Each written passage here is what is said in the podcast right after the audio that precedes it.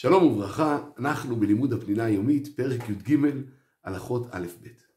נהגו ישראל לפני התפילה לומר את פרשת התמיד. אבל אין תקנת חכמים שמחייבת לומר פרשת התמיד, ולכן עם אלה אי אפשר להגדיר את זה כחובה. אבל מכיוון שהמנהג הזה הוא מבוסס על דברי הגמרא, ששואל אברהם אבינו, את הקדוש ברוך הוא, כך מספרת הגמרא, איך אני אדע שעם ישראל לא ייכחד, שלא יהיה לו כמו מה שהיה במבול. והקדוש ברוך הוא אומר לו, הוא לא ייכחד בזכות הקורבנות. ואז שואל, הקדוש, שואל אברהם אבינו את הקדוש ברוך הוא, אבל מה יהיה בזמן שאין בית מקדש? הרי אין קורבנות, אז איך עם ישראל עדיין יובטח שהם ימשיכו להיות קיימים, על זה עונה לו הקדוש ברוך הוא, שיקראו את סדר הקורבנות. וממילא, כיוון שזה כל כך תשתיתי, לכן ממילא זה מנהג חשוב מאוד. יותר מזה, זמן תפילת שחרית הרי תוקן כנגד קורבן התמיד. ולכן ממילא נהגו לומר את פרשת התמיד, וכיוון שנהגו, אז אמירתה נקבעה כחובה, למרות שאין תקנת חז"ל מפורשת לעניין. וכן נכון לומר בכל יום לפני התפילה את פרשת הקטורת, שהרי גם הקטורת הייתה מוכתרת יום יום כמו קורבן התמיד. ובזוהר שיבחו מאוד את מי שאומר אותה כל יום, ולכן עם אלה גם פרשת הקטורת ראוי מאוד לאומרה. וטוב לומר גם את שאר הפרשיות שמודפסות בסידורים, אבל זה כבר בדרגה פחותה ואין בה דבר חובה. מי שאין לו זמן לומר את פרשת התמיד והקטורת ואת כל פסוקי דזמרה, עדיף שיאמר את פרשת התמיד והקטורת ויוותר על מזמור ל' בתהילים, מזמור שיר חנוכת הבית לדוד שאנחנו אומרים. ואם אין לו זמן אפילו לומר את זה, טוב שיוותר על הודו. ואם אין לו זמן להגיד את זה, יכול לוותר גם על שירת הים, ויברך דוד, אבל לא יוותר על עיקר פסוקי דזמרה, מכיוון שהרי הם נקבעו ותיקנו להם ברכות, ולכן ממילא על זה לא יוותר. אבל כמו שאמרנו, פרשת התמיד והקטורת, אם אני רוצה לסכם, היא קודמת גם למזמור שיר חנוכת הבית לדוד, גם להודו, גם לברך דוד, גם לשירת הים, גם לאי כבוד, לכל זה, זה קודם.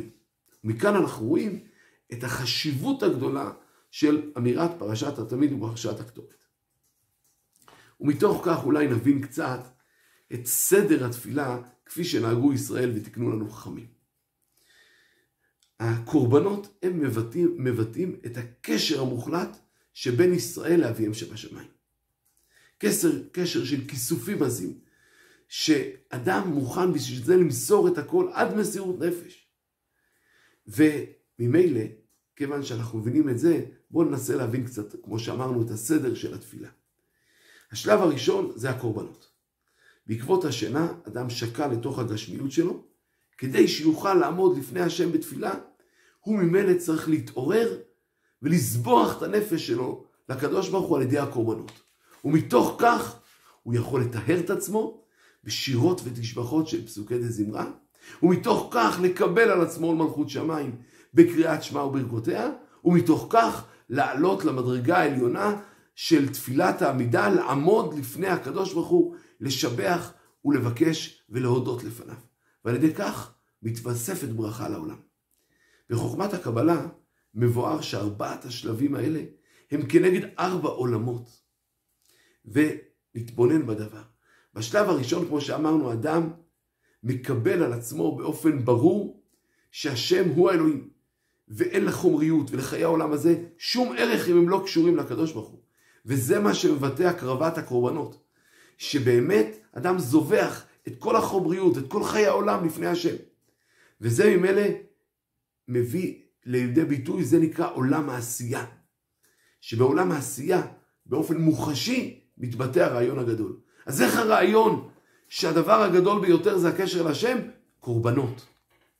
שלב ב' זה בעצם אחרי שזבחנו את החומריות, הרוח משתחררת, וממילא היא יכולה להתבונן בפלאי הבריאה ולזמר להשם, ולכן אנחנו ממילא מגיעים לפסוקי דה זמרה שהם מכוונים לעולם היצירה, לעולם של יצירה. ומתוך ההתרוממות הרוח אנחנו מכירים במקור האלוקי ומבינים את הדבר בצורה בהירה, מבינים מי ברא אלה, ולכן מגיעים לעולם הבריאה. ומתוך זה מגיעים לדבקות עצומה בקדוש ברוך הוא, שזה עולם האצילות. רק נסיים בזה, שבעצם, כמו שעלינו בעולמות, אחרי זה תפילת החנון היא עדיין בעולם האצילות, ואשרי וקדושא דסידרא יורדים לעולם הבריאה, שיר של יום יורד לעולם היצירה, ופתאום הקטורת חוזרים לעולם העשייה. כך שאנחנו עולים ואחר כך יורדים למציאות כדי לקדש את כל הדרגות. ונסיים בשאלה. איזה חלקים בפסוקי דה זמרה עדיף לוותר עליהם כדי להגיד פרשת התמיד ופרשת הקטורת. שלום, שלום. thank you